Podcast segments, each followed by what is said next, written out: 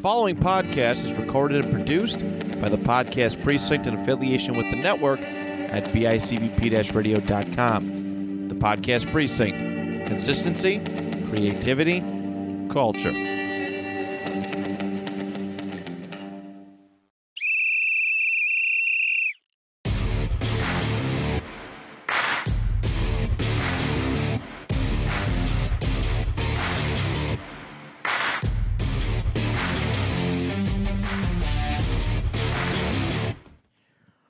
Welcome back, everybody, to another exciting episode of Stories from the Sidelines. With me, as always, my co host, Matt Keogh. Matt, say hello to everybody. Hello. Matt, a, a man of many words. With us today, a special guest. This is a gentleman. Uh, I've been coaching track and field now 11 years at Kenmore East. This is a gentleman who has helped me immensely throughout the years. He, he has probably forgotten more about cross country, track and field than I'll ever know. Um, a gentleman, again, who I've really had the pleasure of working with and um, learning from over the last 11 years, Mr. Jeff Brunger. Jeff, welcome. Thanks, Larry. Um, so so glad to have you here, and uh, we were talking a little bit about um, your experiences, be- but before that, we're going to do a little coming in hot segment. And Jeff, you were at the track, and, and this was part of our coming in hot segment, oh, yes or last week. But did you ever think that the day before a track and field meet, you would have to build or help build or have built a shot put pit because yours was run over by a car and had a car explode on yours? Never in my wildest imagination. It was and it was funny. I I sent a text to uh, Marty uh, Marty uh, Medora at West and said, you know, Marty, I never thought I'd have to plan for this. And his response was, Larry, always have a plan B. Like, how are you going to plan for that? But um, It's easy for him to say they've got two circles. I was going to say they got two circles, they got stone circles, but it was wild. But th- thankfully, and I'm going to give a shout out to uh, our other coach, Dan Norton, and his father for um, getting together a, a shot put pit and really doing it in a matter of a few hours. I mean, they were tremendous, tremendous today. And Dan's father, who, you know, came out and did it out of the kindness of his own heart. And thank goodness he was there because it is senior night for us um, tomorrow. We're going against Niagara Wheatfield. And for, uh, I know we've got two senior throwers, three senior throwers, Jess, Anjali, and um, Aaron.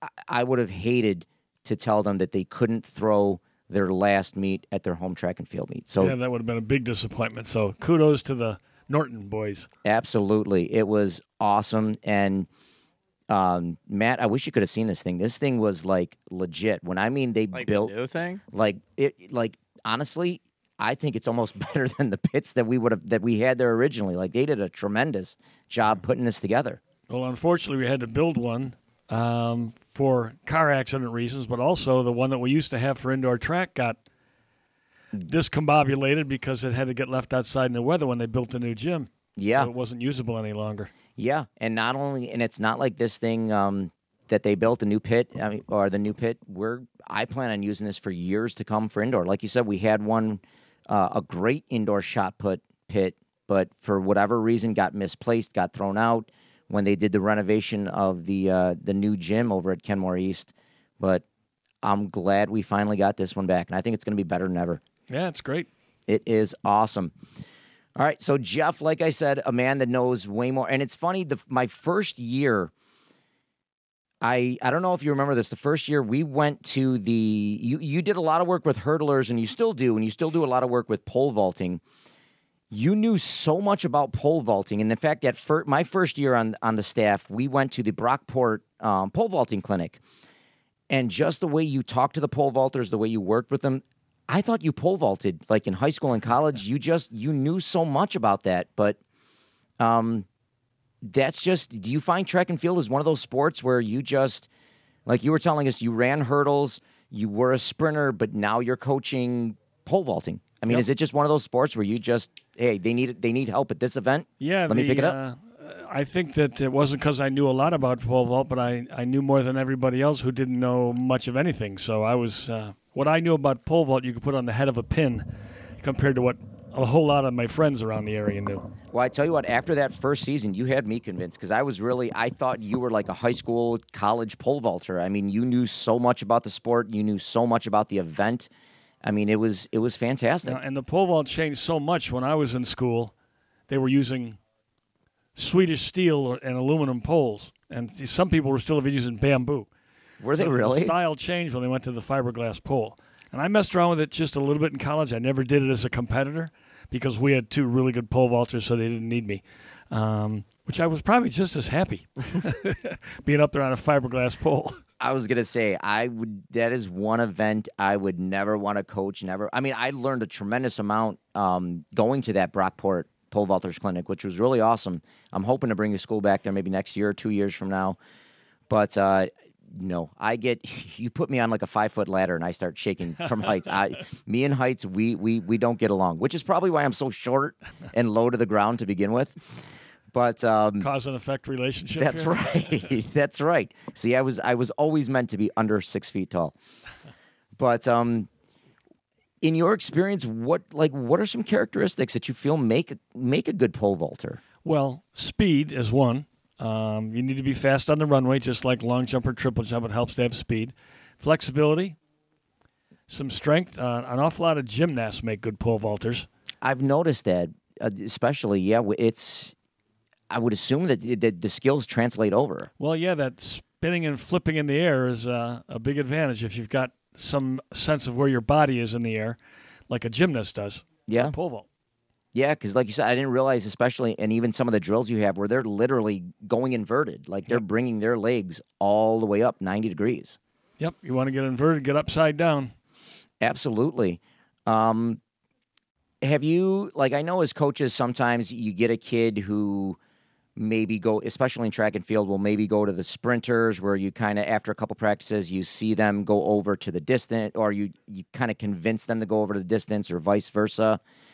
Um, have you ever have you ever had a kid who maybe um, you had to kind of twist their arm to do pole vaulting, but then by the by the time they finished, they graduated high school, they were you know taken to it like a fish out of water. Well, yeah, I, maybe. I, I don't remember any specific students, but I think that they an awful lot of them look at it and go, "There is no way on God's green earth that you're getting me on that thing." Or there are other ones who are like a little more daredevil and they go, "Yeah, this looks cool. I want to try it." Oh, for sure. I would think you definitely have to have that uh, that fearless attitude. Absolutely. Yep. Um, I know another one of our young pole vaulters, uh, Louis Louis Morris. He he's got that, and he's done that Ninja Warrior Yes, stuff. that's right. He looks like one of those where he's just going to take to it like a fish out of water. Yeah, we certainly hope so. He, the, the last week we finally got some cooperative weather, and I think we've seen a lot of progress, with, especially with our young guys. Ab- absolutely. And I know this is the first year that um, in probably what four or five years that we're we're developing some girl pole vaulters. Yeah, It's- we got some because we had a great crew, like you said, about four or five years ago. And, Yeah. Uh, one of them pole vaulted for a while at West Virginia, and um, unfortunately, at the time, they did not have track at Niagara, where, our, where one of our other girls went. And so we had like three girls who were, you know, 10, 10, 3, 10, 6, which is very nice height for uh, for a high school girl. Oh, for sure.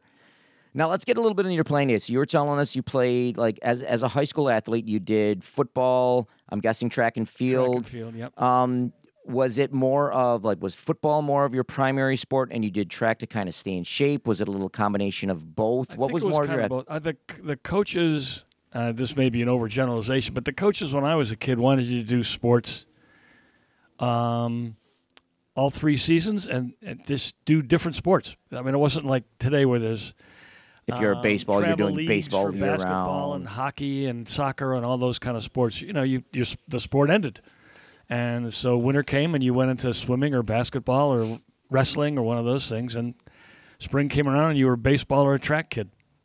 I was gonna say, and that really seems. And I, I coach soccer, where I tell my girls, listen, if you're not, if you don't have a, if you're not a softball player or a lacrosse player now, but if you don't have a spring sport, there's no reason you shouldn't do track and field. Well, our football coach encouraged us strongly to do a sport. So if you weren't playing baseball, and you know baseball only carries so many kids, um, So if you weren't, he said, you know, you really ought to get out there and do track. So a lot of the linemen were throwers, uh, although some of them were very good sprinters too. And you know, the other guys did sprints, hurdles, whatever. So there was a good participation. Our high school track team, most years had 120 boys on it. Really? Yeah. Wow. That is. I, I feel like nowadays that's unheard of. Like that's Yeah. fantastic. some of the schools we, we see, Niagara Wheatfield always has good numbers, and some of the others. But when we used to come out to warm up, our warm up lap before the meet to intimidate the other team, we would jog a lap single file, and we would cover the entire track with 120 kids. So I love it. Now, was it more? Was it back then? Was it still like it is now, where the girls and guys kind of practice together, or was it more of like boys track stayed with boys track, girls track stayed with girls track? there was no girls track. There was no girls No, track. Girls got the short end of athletics when I was in high school. There was mostly intramurals or extramurals where you might play a couple of other schools near you, but they didn't have a nice league schedule like the boys did. Mm. So we came a long way. They added girls track in 1977. In. Okay. So now was did it really like I guess when would you say that girls track really kind of caught on and become became like the the sport that it is now? Like did I it take a little bit of while? Late 70s, but in the by the mid 80s, it was almost every high school in the area had uh, had a girls track team, and I think they were excited about having an opportunity that they hadn't had for, well, there's certainly their, their moms hadn't had, um, or even older sisters. So there were some schools that got good fast. Oh, and, for and sure. Lockport, you know, Lockport in our league was always the leader in the clubhouse. They they had a really good club track program there, the Lockport AC, and uh, they were a little ahead of the curve for most of our schools in our league. Now for girls sports was did they have um did they have like a any real high school sports or was it more of just like you said all uh intramurals, extramurals? Yeah, that was it. Like club kind of things. Uh, I mean, the girls played tennis and basketball and uh, soccer. There was a swim team, and some of my high school friends played those sports. But it was not. Uh, matter of fact, one girl, her father was a minister at the church I went to, and uh, we played basketball. Her their house was right next to the church, behind the church, and we'd play a couple of us, and and, uh, and Mary, her name was, and she would kick our butts. and we was uh, it's too bad the girls don't have a team because there were some really good girls. Oh, for sure. And it's just it's it's funny to say like I mean you're talking, you know, 1970s that's not all that long ago. I mean, you're talking, you know, 50 years ago, le- less than 50 years ago just to see how far girls sports has come nowadays. It's fantastic. Yeah, Title IX was a terrific. I think it was a terrific law to give them opportunities. Oh, for sure. We had, when I was teaching at the junior high, we had a couple girls who ran with the boys team Okay. because they were so good, and we used them. I mean, we put them in the lineup. I was going to say were they were they Yeah. allowed to compete against the guys? Yeah, they were. They were allowed to compete, and we had a couple of girl sprinters who were really good, and then there was another girl who was a a miler, and she was tremendous.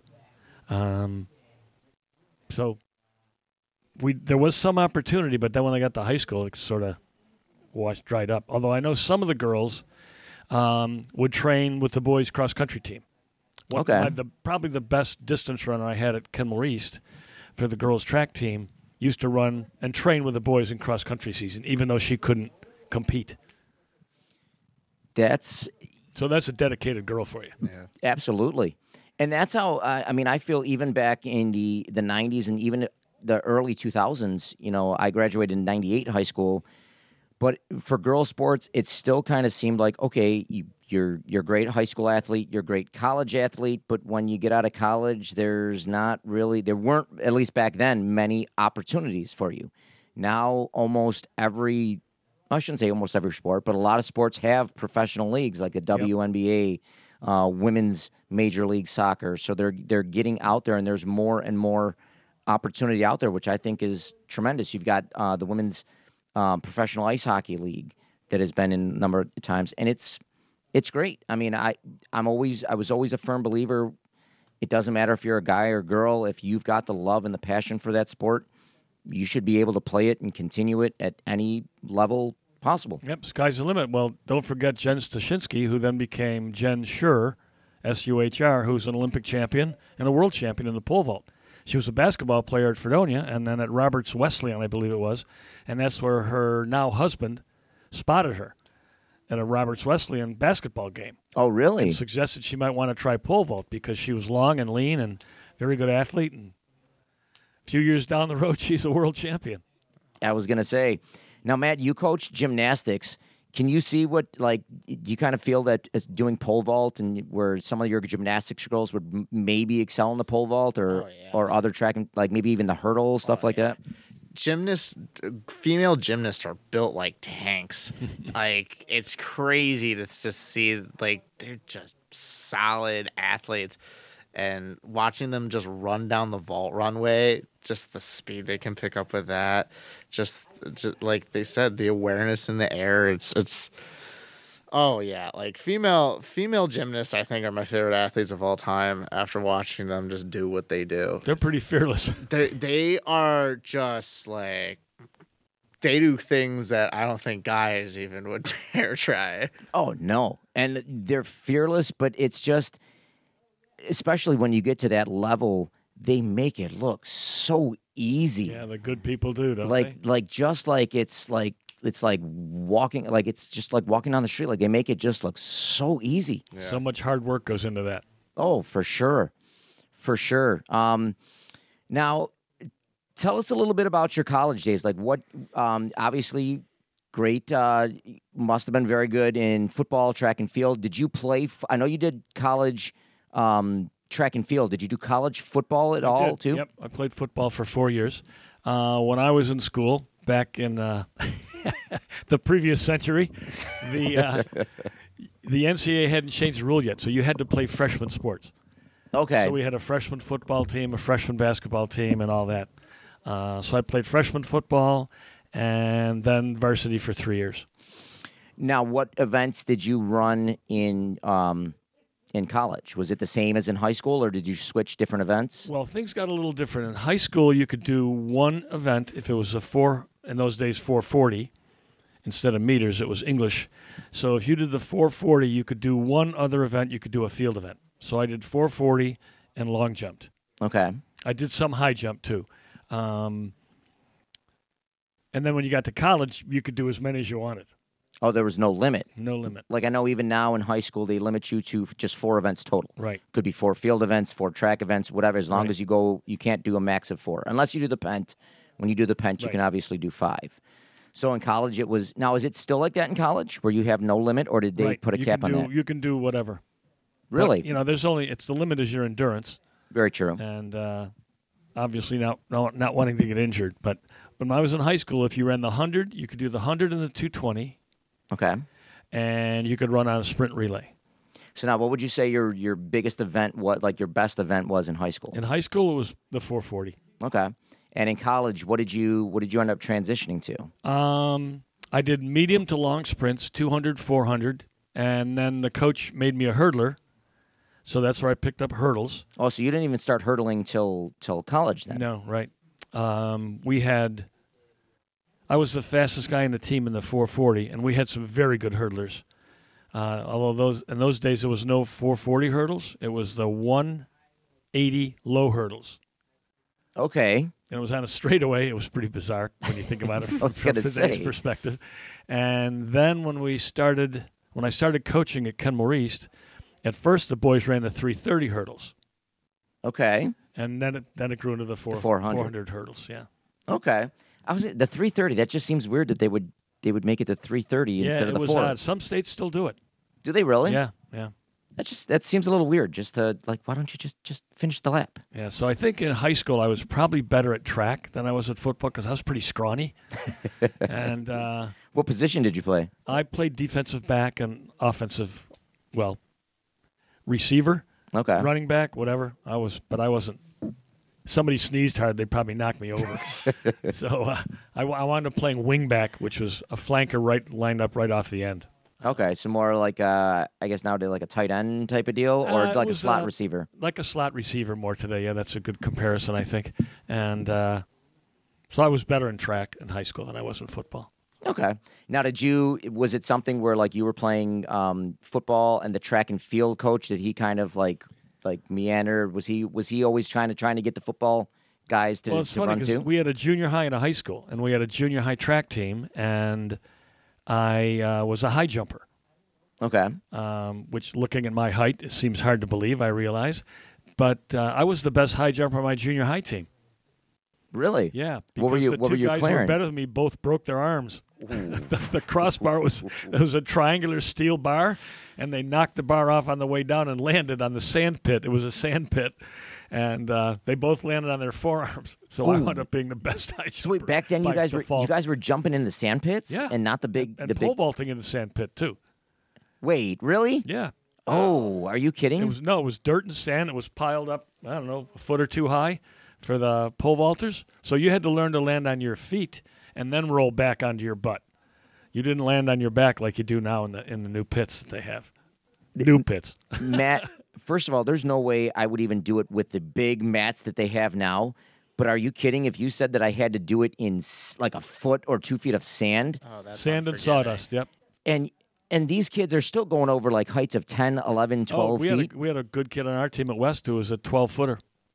and they're landing in sand. Yeah.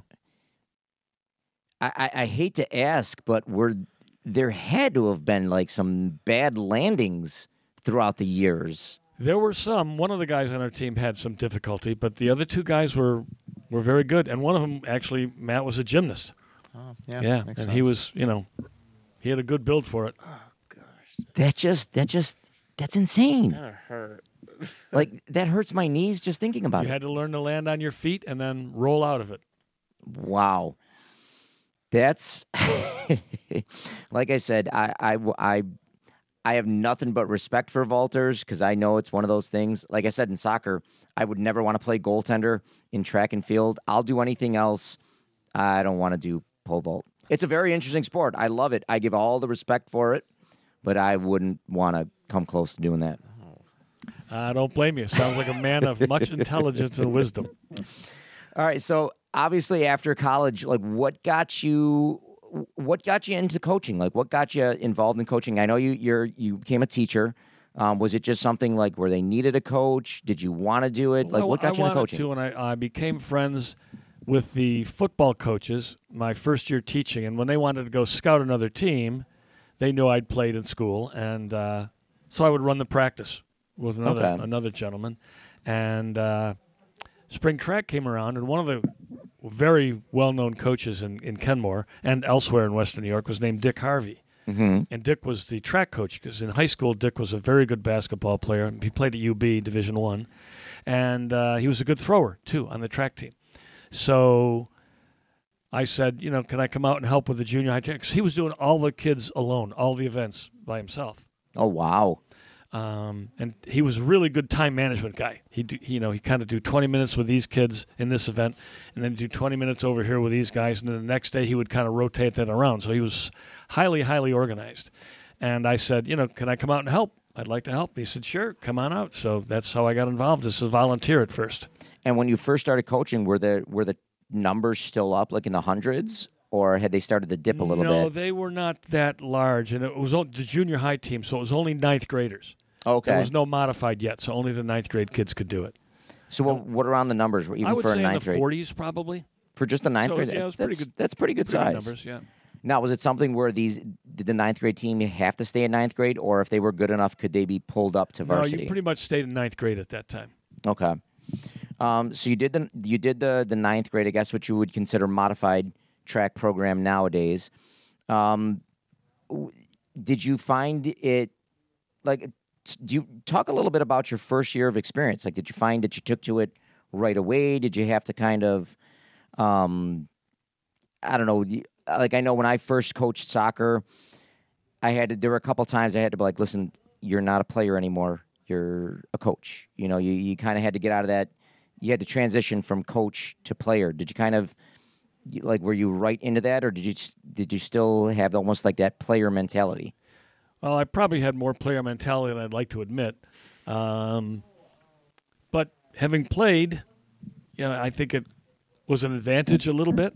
Uh, so Dick put me over with the, certain events, and uh, that worked out well. I could demonstrate if I needed to, but I didn't. I didn't really because I'm walking right out of the classroom out behind the school to the track. So I'm, you know, I'm in a shirt and tie. So I wasn't going to demonstrate much. But it was, uh, yeah, I lo- the kids were great. I loved working with the kids, and it was uh, they were fun.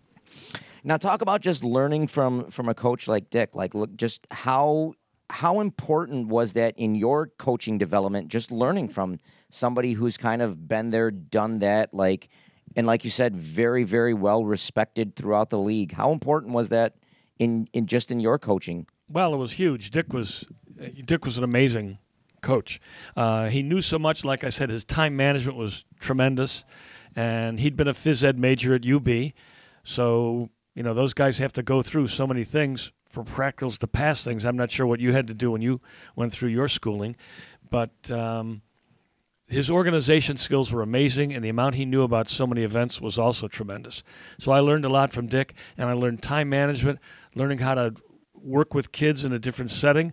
I was used to classroom management, but uh, you know when you're out in a field with activities going on in track, you've got it's like a three ring circus. Yeah, You've it got really throwers is. down there and hurdlers over here and high jumpers, and we had pole vault then in the ninth grade team. So there was a lot going on. That's why I, I couldn't imagine doing it. I mean, thankfully, you know, we've um, we've got a tremendous between you, myself, Coach Norton, Coach Marconi, Coach Mativier. I mean, we've got five really solid coaches. I feel helping us out. I couldn't imagine doing running an entire team with just one person, Yeah, it was like just myself. Yeah. That's Yeah. got to be, and especially a 40, 50 person team. That's got, like you said, you're talk about stretching yourself thin. I mean, he, you guys, even just doing it with two people, you guys must have been like, all right, like you said, 20 minutes here, 15 minutes here. Hold on, I got to watch what these guys are doing.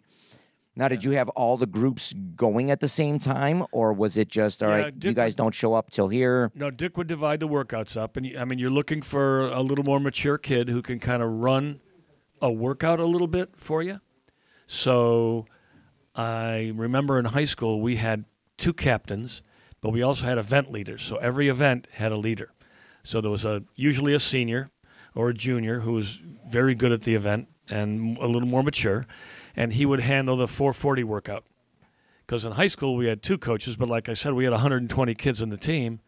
So again, it's a three ring circus, and uh, the event leaders were important to help run the workout, while the coaches were trying to work with field events or maybe the sprint the sprinters had to work on starting blocks that day. So the middle distance kids and distance kids, somebody needed to be able to help them through the workout. So now, how long was it before you made the jump from the freshman track and field team to the varsity track and field team? Well, it was uh, because of Title IX, and Kenmore decided that 1977 they needed to have add girls to the track program. okay. And at first, the idea was to add another assistant who would handle the girls. So there would be a head coach and two assistants, one for the boys, one for the girls. And then they thought, you know what, this probably isn't fair. The girls probably ought to have their own program.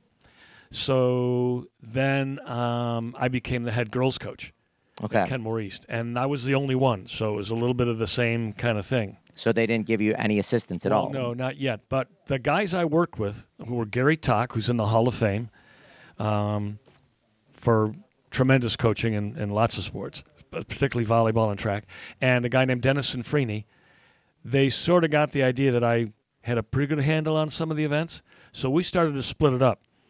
And uh, Gary would handle the distance and middle distance kids.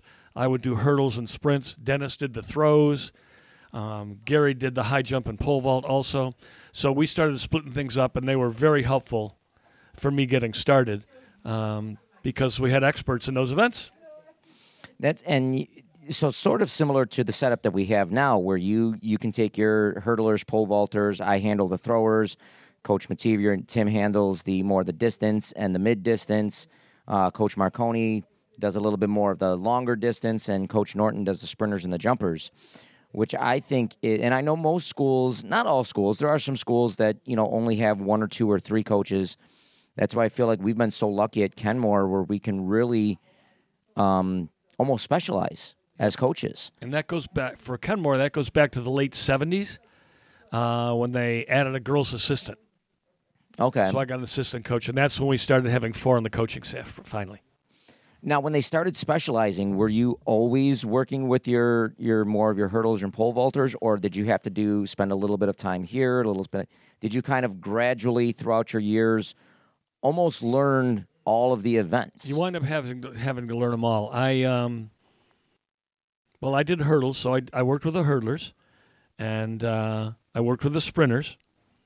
And Gary Tock, who was the head boys coach, as I said, super knowledgeable guy. Uh, he was an Indiana State grad, so he'd thrown at Indiana State, which is you know good track and field. And uh, Gary and I would kind of go over things together and bounce ideas back and forth because Gary was super knowledgeable. Um, we'd bounce ideas back and forth, and uh, I'd learn from him. And Gary handled the high jump and the pole vault at the time. Okay. So you know, I I learned from Gary, listened to Gary, and kind of shadowed him. Yeah.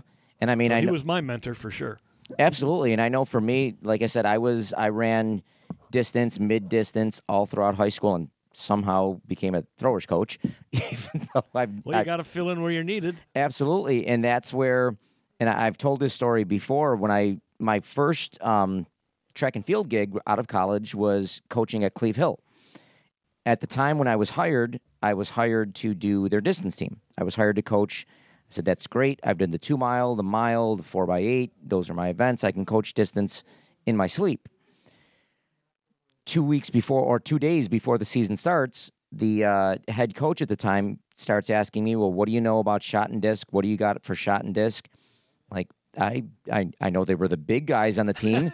I know nothing about it. Why?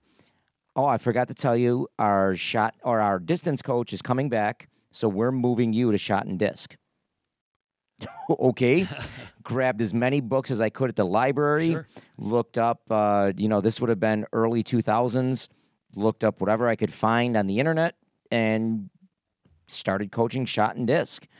Uh, when I came over to Ken East, I told him about my experience, and uh, Shane Majerus, who was the head coach at the time, you know, had me continue to do that. And you know what? It's been it's been a lot of fun. I mean, I still every now and then, if um, some of the distance runners or some of the runners need help, I I, I still share my experiences with them and, and my knowledge with them. But it's it's been a ton of fun doing throwers. You know, I've been doing it for almost counting Cleve Hill, probably a dozen or so years, and it's something. If you would have told me a dozen years ago, I would have never thought I was doing it. But it was a lot of fun. Yeah, well- and like like you said, you just even now I know I've learned a little bit over the years from jumping from Dan and some of the other high jumpers. So I, you just sort of by osmosis almost pick up the other events. Well, there's so much availability for coaching education now that that, that didn't exist before. But you mentioned throwers. I wound up coaching throwers for indoor track. That's uh, Owen and Nolan would always say during indoor. Uh, this was before I, I switched over to indoor. That you were you were kind of the throwers coach during indoor. Yeah, yeah, those poor guys. but uh, yeah, you go where you're needed, and there's so much out there now. You get so many things on the internet. YouTube's great if you want to, you know, if you're looking for some drills or, or whatever. Because those days we used to buy coaching videos, which were on VHS tapes. In fact, you know what? it's funny that you have that because when I started coaching, you gave me a number of DVDs, and I think there was a VHS one in there, Probably. or and you know what? As not the VHS. I'm sorry, Coach, I didn't have the VHS, but I'll still pop on to some of those DVDs to this day. I'm like, all right, yeah, that's okay. Let's try that. So, and but they're very helpful. Now, Matt, when you got into gymnastics, you you obviously weren't a gymnastics or gymnast or whatever growing up. No. Did you were you more of like, all right, let me look on YouTube, or did you ask like, did you know gymnasts, or like, how did you kind I- of pick it up? I was like, I asked coaches that were there, like, you know, different types of like drills I can do. I followed stuff on Facebook, like different types of gymnastics, like recreational gymnastics Facebook pages. I go online, I watch videos of how to do drills. I observe just out of just like seeing other coaches and what they do, kind of just make my own, but I had absolutely no clue. Were there any clinics that were available to you locally or you Not- know, around not- the state? not that I was aware of, I was made aware of. Um, but really, there's one specific coach that kind of like made like a book of like just like here's every event male and female, and it's like here's different drills that you can do according to age and like skill level.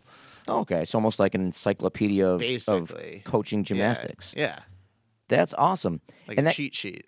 yeah, and that kind of brings us into Build your own library. yeah, and that kind of brings us into our topic that I want to discuss today. Um, I don't know if you if you read the quote from Ryan Tannehill, quarterback for the Tennessee Titans, where somebody asked, um, "Is he going to be a mentor for?" I think it was Malik Willis, their draft choice. I don't care. um, a young a young rookie quarterback that they drafted in the third or fourth round. And he said something that I thought was a little interesting, where he said, it, "Listen, it's not my it's not my job to veteran or to mentor a young guy who's ultimately trying to steal my job." Yeah. And I don't know if that I don't know if that really sat well with me. I mean, I guess it's it's different at the professional level. You never want to. I guess you're always trying to. You obviously want to keep your job, but Putting bread on the table. Absolutely. But at the same point, I mean, Tannehill's, you know, a veteran, I think 20, 10, 12 years in the league.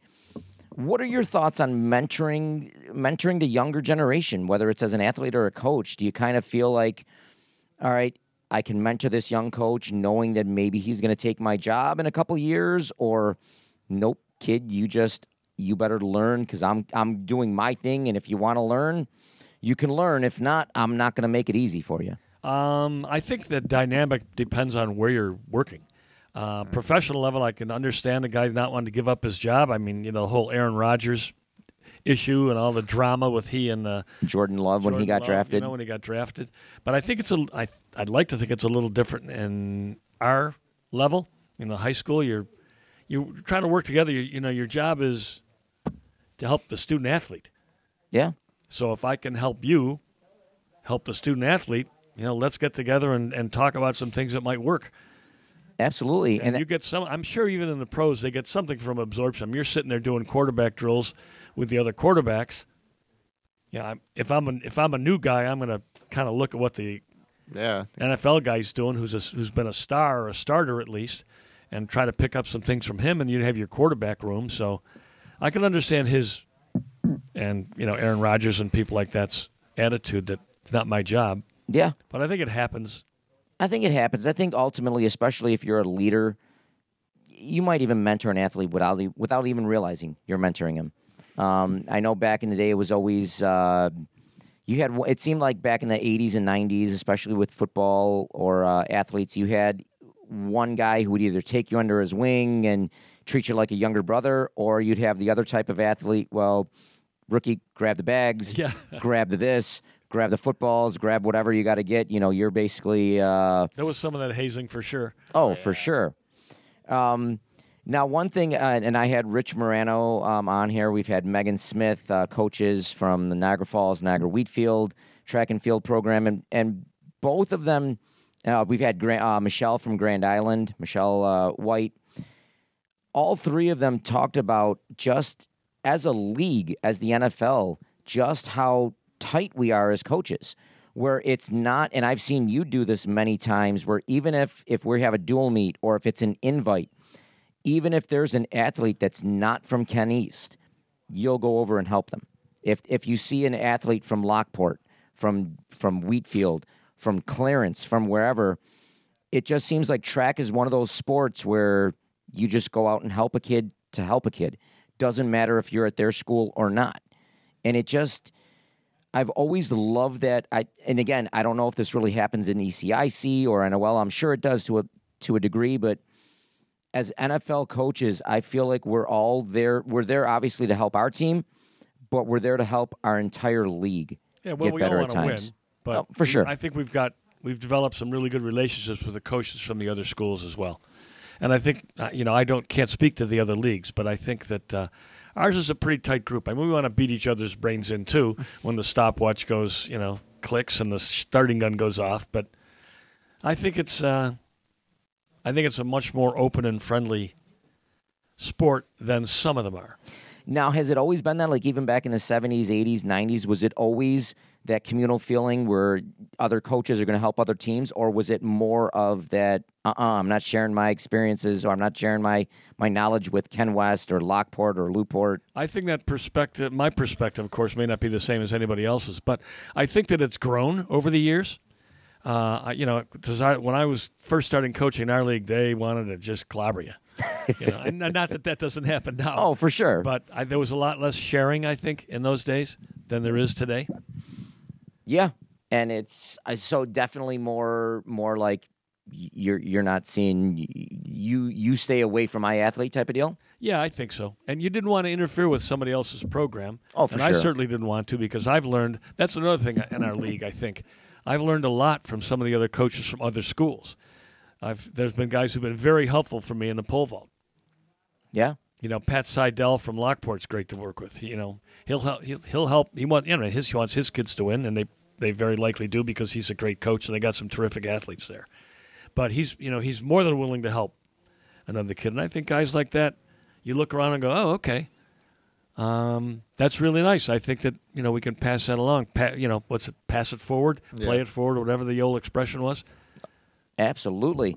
And um, so who were like the big who were the big track programs back in the 70s, 80s, 90s? Like was it always the Lockports? Was it always uh, your Clarences Was, like who were yeah, some of Clarence has been good forever, I think. Uh, Lockport's always been good. In the NFL, it was Kenmore East, Kenmore West, Lockport.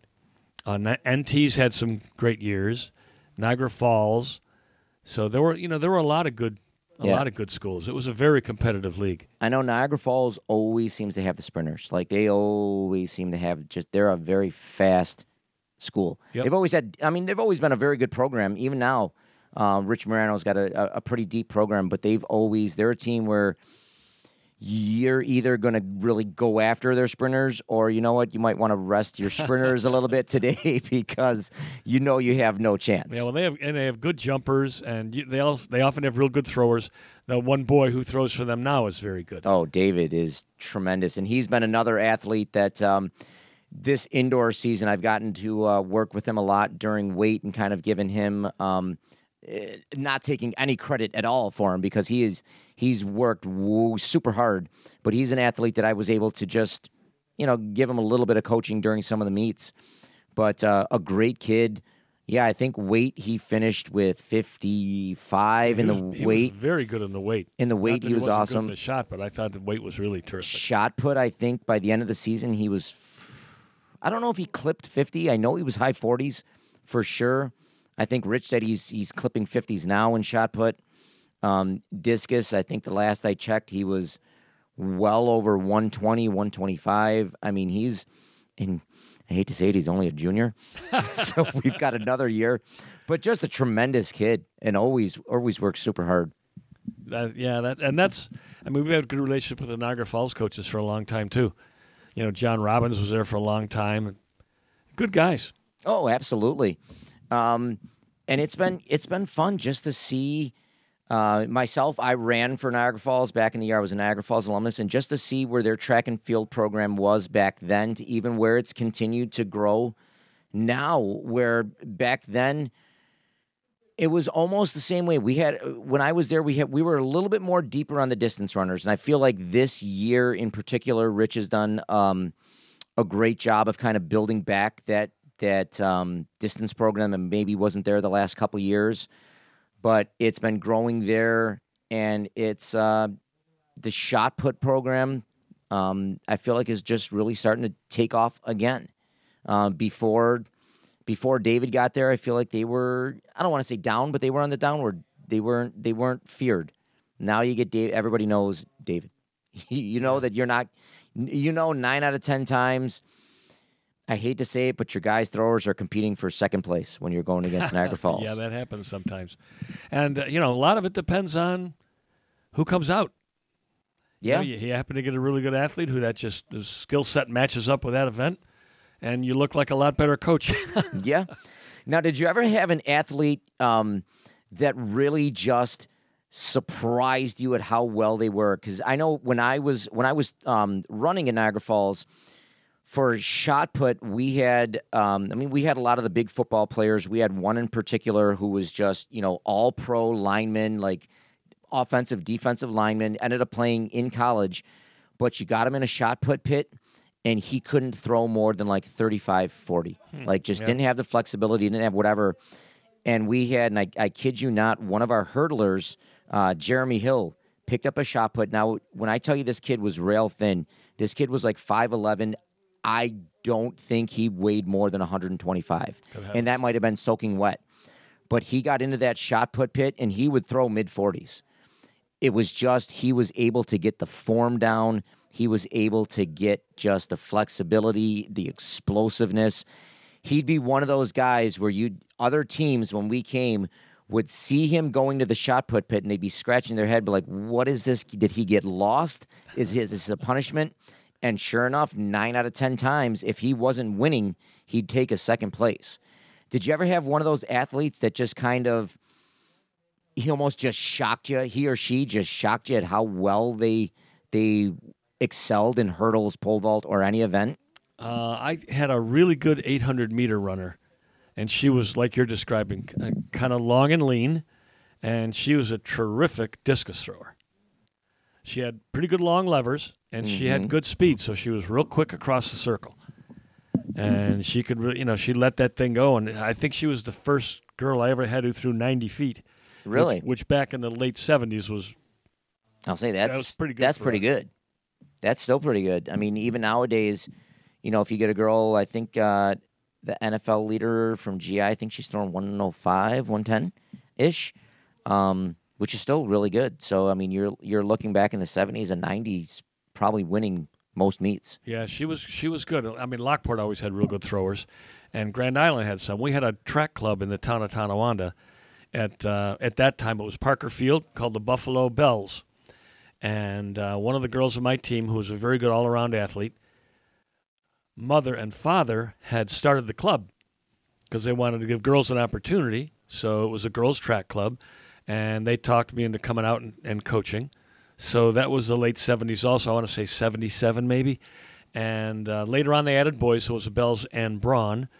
And we had a lot of kids because there weren't that many opportunities for summer track. So we get kids from Grand Island, Newfane, Lockport, St. Joe's, City Honors. We had some real. Matter of fact, one of the guys who was in the Olympics, I'm sorry, I'm going to forget his name. He was in the bobsled team, was a City Honors kid, and uh, he came to our summer track club because one of the one of the older guys who was on the team because it was masters too, and the, the guy was a uh, English teacher at City Honors, Mesler Okay. and uh, the teacher was Chuck Lacusa, and the the young boy was Mesler, and uh, he came out and he was running hurdles. He was quite good at that. So, you know, we had the advantage of having kids from all over the you know the Western New York come to the. We had a big international meet. A lot of Canadian teams would come down. It was kind of a big deal.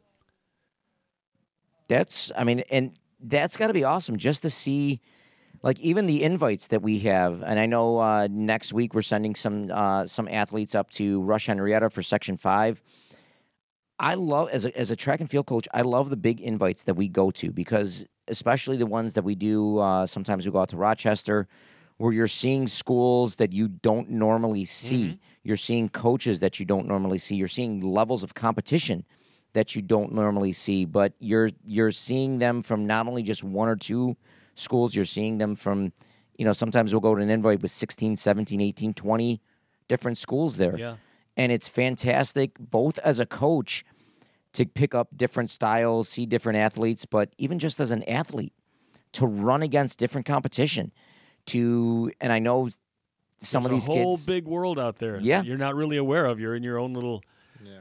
island of uh, you know your high school or your league, and then you, like you said, you go to Rochester or Syracuse or someplace and go, wow, there's some really good kids. yeah, you got to get that. That ooh, I thought I was good, but Yeah, these well, guys good. are It- better. I think it raises their level. Absolutely. realize where you know where they want to go and what they Absolutely. have to do.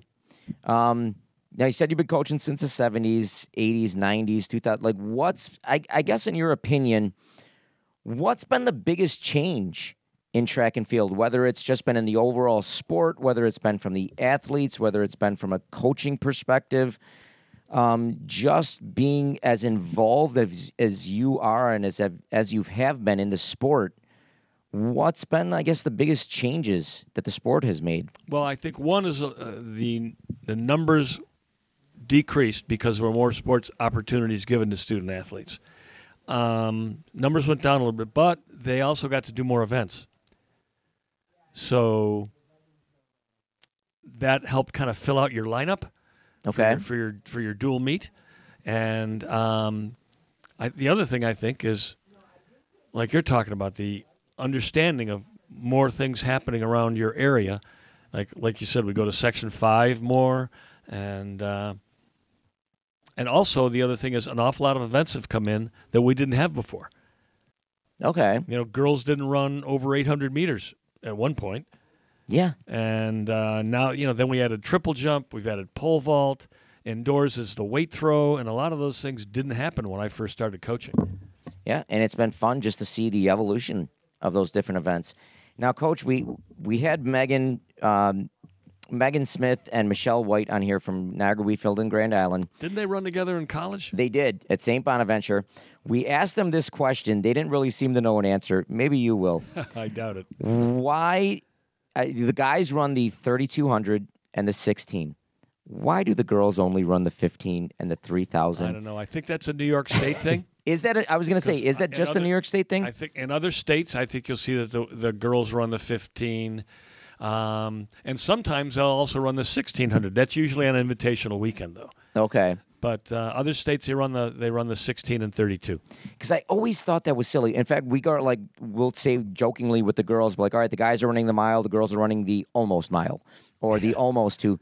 Like it always just seems so silly. Just why can't you have the girls and guys both run the thirty-two, Well, and of both that- run the part of that is? European. So uh, we followed the English system.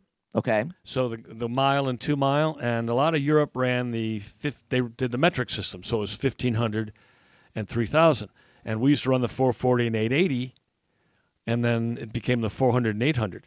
And a lot of us had to mark our tracks, which were four hundred and forty yard tracks. You had to change the markings because they went metric. So your So you had to get a- 440 track was now marked as a 400 meter track. And then there were paint lines all over the place. It was insane, especially for the relays, because the baton passing zones had to change. yeah. So they had to keep moving back towards. It was it was kind of nuts for a while. I was gonna say that would be. I couldn't even imagine. Even as a coach, it's got to be confusing. Like, oh wait a minute, you, oh, no, you can't start here anymore. Yeah, the poor athletes. Oh, especially like, The can you imagine? Yeah, Can you imagine having something like that change in your junior or senior year, where you're like, ooh, I got to almost relearn the event? Yeah, it was a little crazy, but um, even though the you know they still do those events in the Olympics, and it's because it's metrics. Yeah. Olympics for men and women. We hung on to that English measurement in New York State. So Sometimes it takes us a while to, uh, yeah, to catch to- up. to well, remember we, remember we tried to go to the metric system. I think was it Carter was president, But- and all the Americans went ah. we all we're lost our this. minds.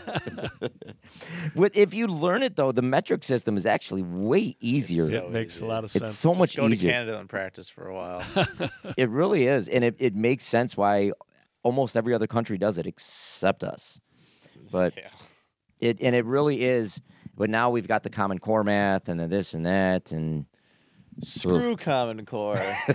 well, it's funny when we we have, I, as you know, I work at Runner's Roost, and uh, sometimes we'll have customers come in when they're visiting friends or family in the United States, and they'll come into the store and they want a, a 39 and a half. And it's that- like, hold on, let me go check the box to, so I can get my metric versus U.S. sizing here. Uh, so it's it's entertaining. Sounds I was gonna say, I'm sure you, if you ask like a younger uh, college kid, they were like 39 and a half. Like, wow, you've got some really big feet. Yep. Well, the the cyclists know, but uh, for the rest of us, it's a little different. That's that's awesome. All right, Jeff, we've got something here. We're going to get into our hot seat questions. We're going to put you on the hot seat now. We usually do five hot seat questions, but we also ask our guest to come up lazy. because we're lazy. No, we also ask our guest to come up with a hot seat question for us as well, one or two. These questions can literally be about anything. We've asked favorite foods, favorite movies, favorite characters, whatever. So it doesn't have to be about track and field. I'm gonna start mine off. I'm gonna do a hot seat question. We're gonna we're gonna keep it easy for the first one and keep it in track and field.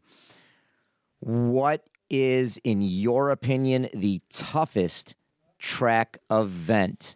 Whether it's high school or college, the tough Olympics, toughest track and field event. Can this be a hot sofa question? Because I got two. Okay, More we'll go room a to. seat. Uh, well, I think pole vault is about as challenging as it gets. Uh, because of all the things you're running down there full speed. Now this fiberglass pole is going to bend. You got to flip upside down, turn the other way, and, and land on your shoulders or your back or whatever. I think there's an awful lot going on, and I think one of the other ones is uh, the steeplechase. I, that was mine. I was going to say the steeplechase. Do you know, like, when did the steeplechase start? Do you know? Because it, it was a running joke that we had with our kids. I don't know if you were there. Coach Patterson from uh, used to coach at Lockport, but now he's at Niagara Wheatfield. We had a running joke last year during when at the NFL meet when we had uh, his runners, our runners, and Niagara Falls runners convinced that Coach Patterson started the steeplechase. That because every kid, Coach what like if you go over there and ask Coach Patterson, he's the gentleman who started steeplechase. So that was a bit of a running gag from last year's NFL meet, but how, like if if running long distance isn't hard enough, let's put on some big barriers that are higher than hurdles. And then oh yeah, Now they're the same height. are they the same height? yeah. And then oh yeah, every lap we're going to have you just run into a pool of water, jump into a pool of water and then run out. Like who was insane enough? Like that is just I just think probably the English. it's it's got to They it's had almost the steeplechase with the horses, and then they decided to make people do it. I mean, it's it's insane. It's ins- especially I feel so bad for the kids doing it in like in those early track and field meets of the season where they're 50, 55 degree weather and those kids are running in what water has got to be Yeah, freezing. well, that's why it's only an invitational. Thank I was, goodness. I was at the state meet one year. Uh, I'm thinking maybe six years ago now, and probably longer, maybe eight. And there was a, a girl running the steeplechase. There were some real good kids. And this girl, it was kind of rainy, and she went to plant to go over a steeple barrier, oh no. and she, her foot slipped, and she slammed right into the barrier, and she did a circle. She did a somersault mm-hmm. right over, landed on her feet, and just kept on going. Oh, really? amazing. This girl was so tough, and she wound up placing. in Did she state really? Yeah, she was in the top six. Incredible. Did you ever run the steeple? I never did. I'm not never that insane. I was gonna say I I wanted to run it. I think my freshman year, my coach looked at me. He's like, Monahan, the hurdle is bigger than you. The barrier is bigger than you. You you you're not doing it. And then afterwards, I'm so glad because I had no interest ever anything after that. But Matt, um, what what do you think the toughest track and field event? Anything long distance. I was so 16, 32. I'm not a long distance runner. Matt was more of a sprinter in high school. Sprinter, and I think you did hurdles too, didn't you say? Or no hurdles? I did sprint, just sprint. 200, 100. I think I did a. I think I did a relay once. I did the invitational at the end, 800.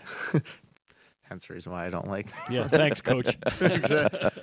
yeah, so not a big fan of anything long distance. No long distance. No. All right, Matt, what's question number two? Hot seat question. Oh, you know what? I had one. I had one since I. wa- Oh, I got it. Biggest pet peeve. It can just be anything. Ooh, biggest pet peeve. All right, what's your answer? You you got to have one off the top of your head. Me, um, I think it's like if you have like a stack of something, like just organizing. If like, I remember when I was a kid and I had video games, like I'd they'd be stacked up, and if one was just a crook off, like I couldn't. I have to. Now, when you had them stacked, were they like alphabetized yeah, or yeah. so they had to Stuff be? just just organized. So you're a very organized person. Could- That could also just be OCD. I don't know. I was thinking those letters when I was uh, when I was listening to your description. I was like, it could be OCD as well. Biggest pet peeve. All right, coach, do you have an answer? Pet peeve. I don't know. Um, It's a good question. I don't think we've ever talked about that topic yet. I'm trying to think of what mine would be. Biggest pet peeve. I think not realizing that practice matters. That's fair. Okay, so maybe taking practice not as seriously. Yeah. Hmm. Very good. And we, I feel like that's that's and the little things, the, the little things that make big difference um, for hurdles or some of these other things. Flexibility, doing your flexibility drills, or you know, doing your stretches at the end of a practice, because we know that static stretching really doesn't do you a whole lot of good except relaxing your muscles at the end of a workout. Because we've all done, dyna- we've all gone to dynamic you know warm up for uh, for your track and field, or you know, uh, you look at the, all the other sports. You see football players doing it, baseball players doing it, um, I, and I think taking care of details. I, one of my things was one of my heroes was Edwin Moses Okay. who won 120 some straight 400 meter hurdle races. Um, gold medalist in 76, and he would have been in probably 1980, except we boycotted the Moscow Olympics. And he used to spend an hour and a half a day stretching. Now, granted, this guy's a professional, but he did you know he could kick the rim with either foot, Really? the basketball rim. So, needless to say, he had some athletic ability. But he used to pay attention to all those little details to make himself better. Wow. That's but yeah, and that's what I think nowadays I think that's one thing that the the younger generation athletes are missing. Where well, not all of them, but I think they some of them feel like I've got that ability, I should be dominating. Why am I not dominating? I should be dominating. And like you said, it's just sometimes you don't pay attention to the small details. That's one of the things I think has changed over time too. Is you know your practice time used to be typically two hours, maybe a little bit longer for some of the technique events like field, like discus, and so on. Um, and I think the squeezing down of that time with all the responsibilities and things that families are doing now, I think you're trying to get done in an hour and a half.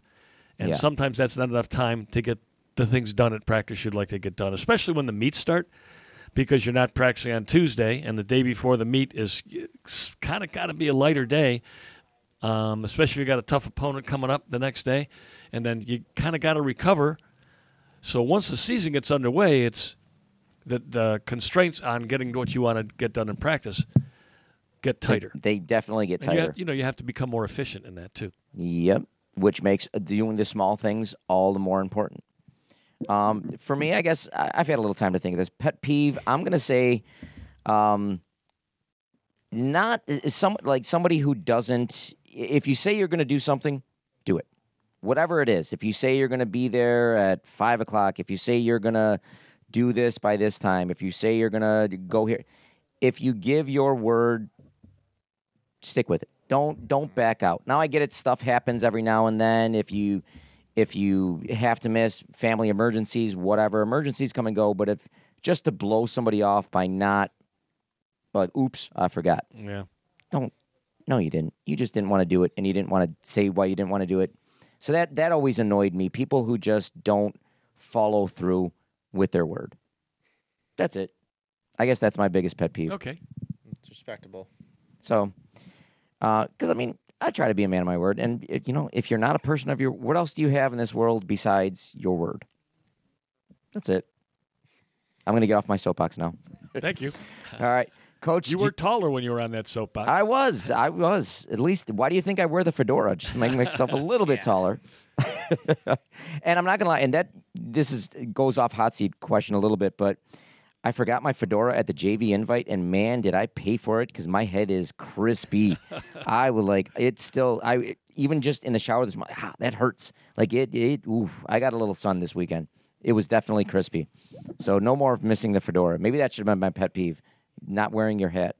But, Coach, did you think of a question yet? Yeah, I got one for you. All it right. relates to something you said earlier. Guys, who is your favorite mentor? Who mentored you and helped you uh, along the way to whatever you, whether it was athletics or career or Ooh, that's that's a good one. Um, well, I tell you what, I'm gonna do two. I'm gonna do two, and you know what, Coach, I'm gonna embarrass you, but in the track and field world, you have been one of my bigger mentors, and I mean this. I, I mean this with all sincerity and honesty. When I'm when I said at the beginning of the program, I wasn't kidding. Just how much I've learned to be a track coach from you. Just the way that you prepare, just the way that you put in the time for your practices, um, just the way that you still, even to this day, connect with your athletes and your your students out there. You're you're really show what it is to be a professional coach. So in the sporting world, I'm going to say you're one of my one of my bigger mentors, thank you. I stood on the shoulders of giants, so I learned and and it shows. And you've forward, I guess. you're definitely making them proud because you have been I can't tell you how helpful you still are to this track and field program at Ken East. You've you're you're up there tremendously. Um, as far as another one, I'm gonna say my tenth grade English teacher, Mr. Brass. Um, he was just he was This was one, at Niagara Falls This High was at School. Niagara Falls High School. He was one of those. He was my homeroom teacher in tenth grade, and also a tenth grade English teacher. One of those teachers who just whether he was teaching you English, whether he was teaching you life lessons, he was just constantly teaching. Just such a good person to emulate yourself. Always made time for his students. Always made time um, for anything you needed, whether it was in English, whether it was in the subject or not. Just made sure that you were there. Was just a constant professional. So, Mr. Brass, who passed a couple years ago, um, just a fantastic teacher, mentor um, for life in general. So Well, those are teaching and coaching kind of go together. oh, absolutely. I've always said you do in that. your classroom that you use with your athletes, and vice versa. Things you learn from working with a student athlete that go, hey, this will work in the classroom. Absolutely, I agree hundred percent. Matt, Coach, what are your who are your bigger mentors? Go ahead, Matt. Okay. Uh, probably got probably be my elementary phys ed teacher, Mr. Grabowski. I think- Okay. yeah, you, you At know him. Ledgeview, yep. Yeah. Uh, interesting man, but he kind of got me into being a phys ed, being in the phys ed realm, and just even in coaching, like when I coaching gymnastics, like just the the excitement that he had from like seeing like a person or like a kid who, you know, might have been written off or might have been like not seen as like super talented and whatever they're doing. Um, and you just work with them, and even if it's not like you know, it, super super like super huge in this in athletic realm, for them that's like that's the thing. Like that's it. Just seeing them be able to do something that most people wrote them off from, even if it's basic. It's just like that's that's what it's about. Like you got them to get to that point, and there's like, who cares if it's just a somersault with like in gymnastics? Like before that, they didn't even think they could do it, and nobody else could. And then you're just like, no, you can. And then there it is. And that's why I get like really excited all the time. And like people are like, what are you so excited about? I was like, I don't know, I'm just people, people just doing stuff. Absolutely. I've always said it's sometimes you get more enjoyment after like like you said just seeing that kid struggle struggle struggle and then have that that aha moment where the light bulb gets on as opposed to that natural athlete who just picks it up so easily so fluently so i mean it, it, sometimes seeing that struggling athlete get that epiphany moment is is so much more rewarding in my opinion Yeah. yeah. But- the light bulb goes on. Absolutely. Someone takes a little longer, but usually they all get there. Coach, who's your who's your mentor? Well, maybe I can split it up like you. It's hard to pick one. Um, I think coaching wise, probably Dick Harvey, who I mentioned before, who I worked with in in um, track and field when I first started teaching, and then later on he hired me as a JV basketball coach, and I didn't know much about basketball. Uh, you know, I liked to play as a kid, but I never played organized basketball. I, well, a church league, I guess. But um, he was so organized and so patient. Um, taught me so much. I would say he in coaching, and then a couple of guys I coached with. Uh, Gary Talk in track was like that for me. Um, and my my college coach Cliff Dubril was great too. And then I, when I started teaching social studies at Kenmore Junior High, it's like almost the whole department. They were so great, so welcoming, and anything they could do to help you. Uh, we had a great department chairman named Ida Spirok, but there were other people in there who were so helpful to me. Uh, You know, a friend of mine, Jerry Nadzila, and Jim Aluzzi. That was just it was a great collaborative group of people, and I think Kenmore schools, especially the social studies department, because I can't speak for the others, um, was really a help each other out however you can. And it, any dish, any school district that I've subbed at, taught at, it just makes going into work so much easier. Oh yeah. I mean, it really does. When you just have people that you respect, people that you get along with, it makes the day like it just it makes it seem like a breeze. No, It no, really Ida does. used to get us out of study hall once a week on Fridays uh, because you covered a study hall. That was one of your assignments during the course of the day.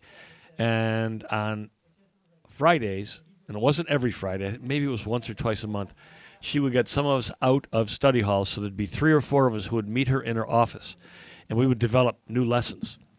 And we would be the devil's advocate and bounce things off one another and, be kind of crazy, X like students. And uh, that's we developed a bunch of lessons which we shared with everybody else in the department. And that group of people changed from year to year. So it was it was a great collaborative experience. That's awesome. All right. Question number four. And Matt, you're a young teacher or a young up and coming teacher. So we're gonna if you couldn't if you couldn't teach or coach and you had to pick a different career besides teaching or coaching, what would that career be? Anybody? Mine, I'm gonna I'm gonna narrow it to two. I would do something either in like broadcasting, whether it's sport broadcasting, journalism, something like that, or something in the cooking world, like whether it's chef, uh, sous chef, just something. I, I've always, for me, that's always my stress relief. Like I'll go home and just make pasta, make ribs, make just. I love cooking. It's just it's creative. I'm one of those cooks though. I don't follow a recipe. Like I've had, I'll make something, but like, oh, that's great. What did you put in it? But like, a little of this, a little of that. I, I couldn't make it again because it's going to taste weird. Yeah. Um, but it's just I I love cooking. So either cooking or some kind of broadcasting. Those would be those would be my two careers. If I had to choose one, I'd probably say cooking. I guess political science. So like more of like civil service. like civil service stuff, or actually like running for office and something, or maybe a little of both. Probably like start off civil service, then go into running. That was my initial career. Was that a, your initial major? Yeah. So I, I actually have like a little bit of background and all that kind of fun stuff. I wouldn't consider it fun. There's a reason why I stopped. But I don't know. It seems like the easiest transition. Okay, so something in the political world. Yeah. All right, coach. What about you? If you couldn't be a uh, teacher or a coach, what uh, what other career were you? Maybe even maybe were you dabbling with when you were a youngster? Uh, well, I think I picked the perfect career. Being a teacher and coach is just a great gig. and I agree. Um, but one, I, I thought about law school. okay. Uh, that was something I was very interested in doing. Um, but then one of my fraternity brothers went to law school, and, and he was a year ahead of me. And we would talk, and he would complain about law school. and so I thought, eh, maybe that's not for me.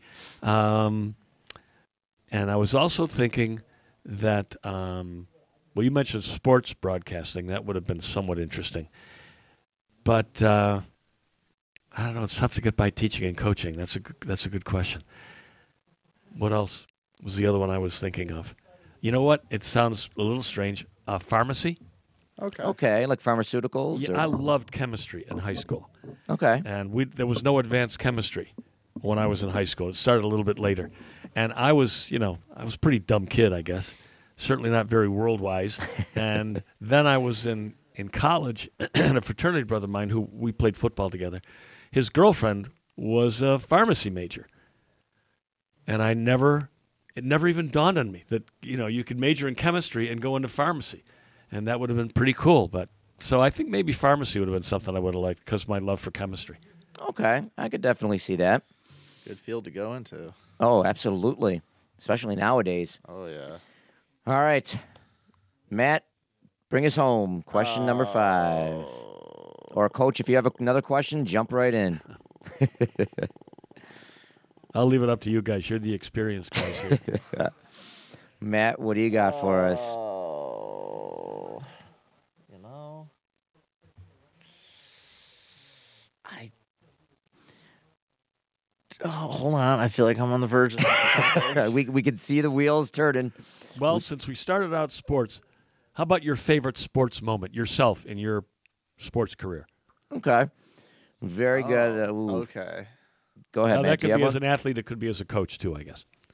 Oh, I don't have one yet. I'm- I I'm gonna just clicked what he was asking. I'm gonna do two. I'm gonna do one as a coach and one as um, an athlete. My my first one as a coach. This would have been my first year uh, coaching. My first year coaching varsity a varsity sport. So I was uh, the varsity girls soccer coach over at the park school, and we had um, one athlete. Abby was her name. She was a very timid, very timid kid. Like if the ball if the ball went one way, she'd go the other way. Like very very timid. Very good kid, very coachable, worked hard, but just didn't want anything to do with contact, which in soccer isn't necessarily the best trait to have. But worked with her all year long, worked with her all year long until finally she started picking it up. And I'll never forget one game. And she was one of those players, came off the bench. She would play maybe 10, 15 minutes a game, but came off the bench and went for a 50 50 ball, like went right in. And unfortunately, the girl got there first, drilled the ball, and Abby took it right off the face. Oh. Like smack off the face. I went sprint like this. I saw her go down like a sack of potatoes. I sprinted on the field. Before I took like more than 10, 20 steps, she popped right back up, looked at me, Coach, I'm okay, and just kept playing.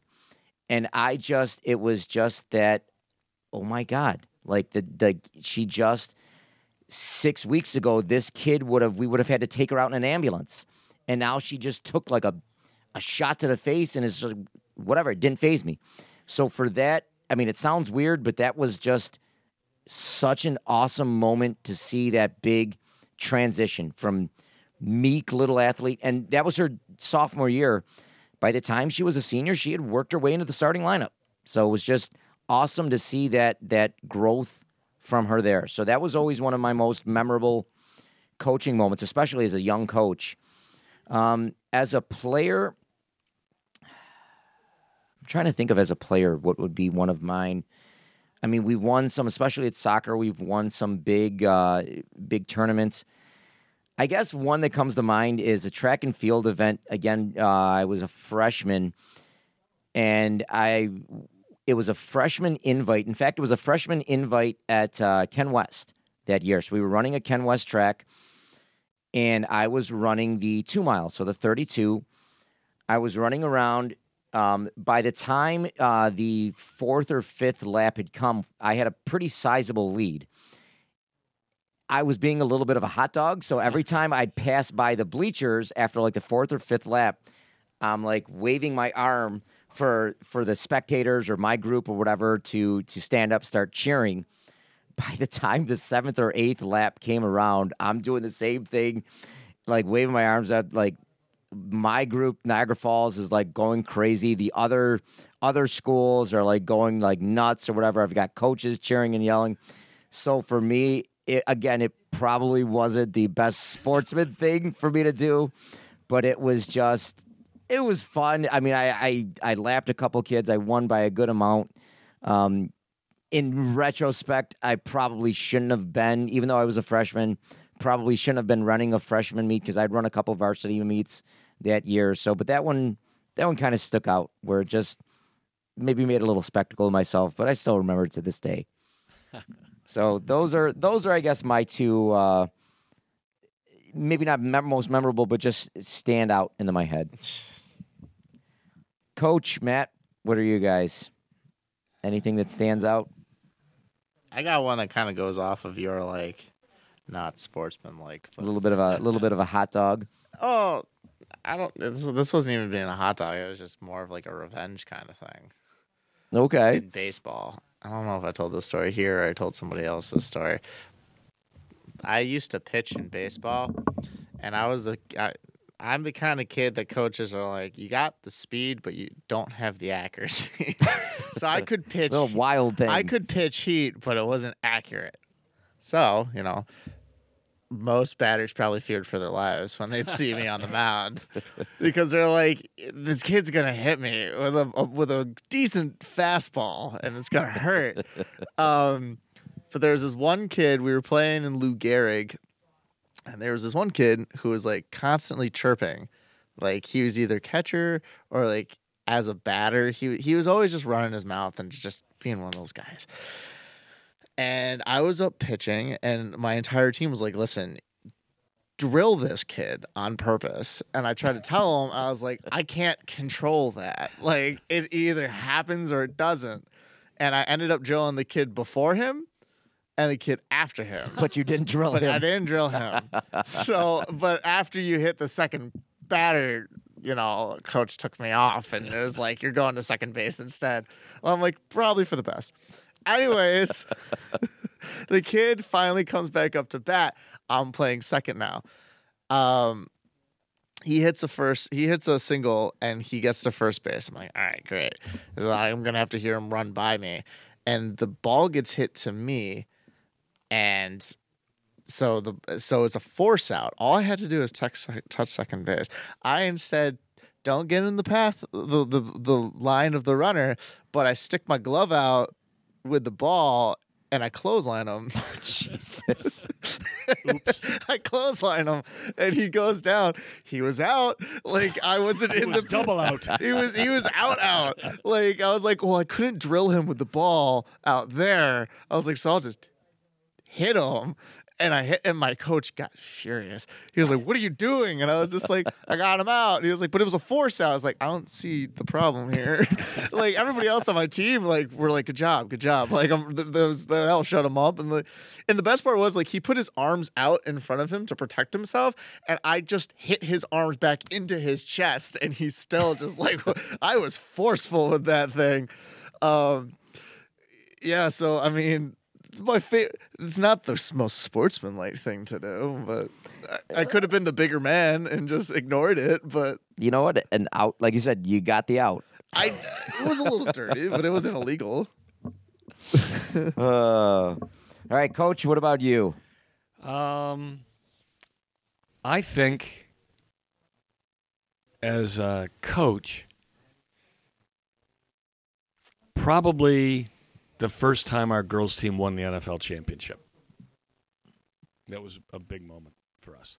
Um, we'd always been missing something. We didn't have a sprinter, or we didn't have a good thrower, or a distance runner. You know, you got all those events. There's 17 events in track and field, and it's tough to find um, good athletes in every one. So the first time we won that uh, NFL championship, I think was was a big moment.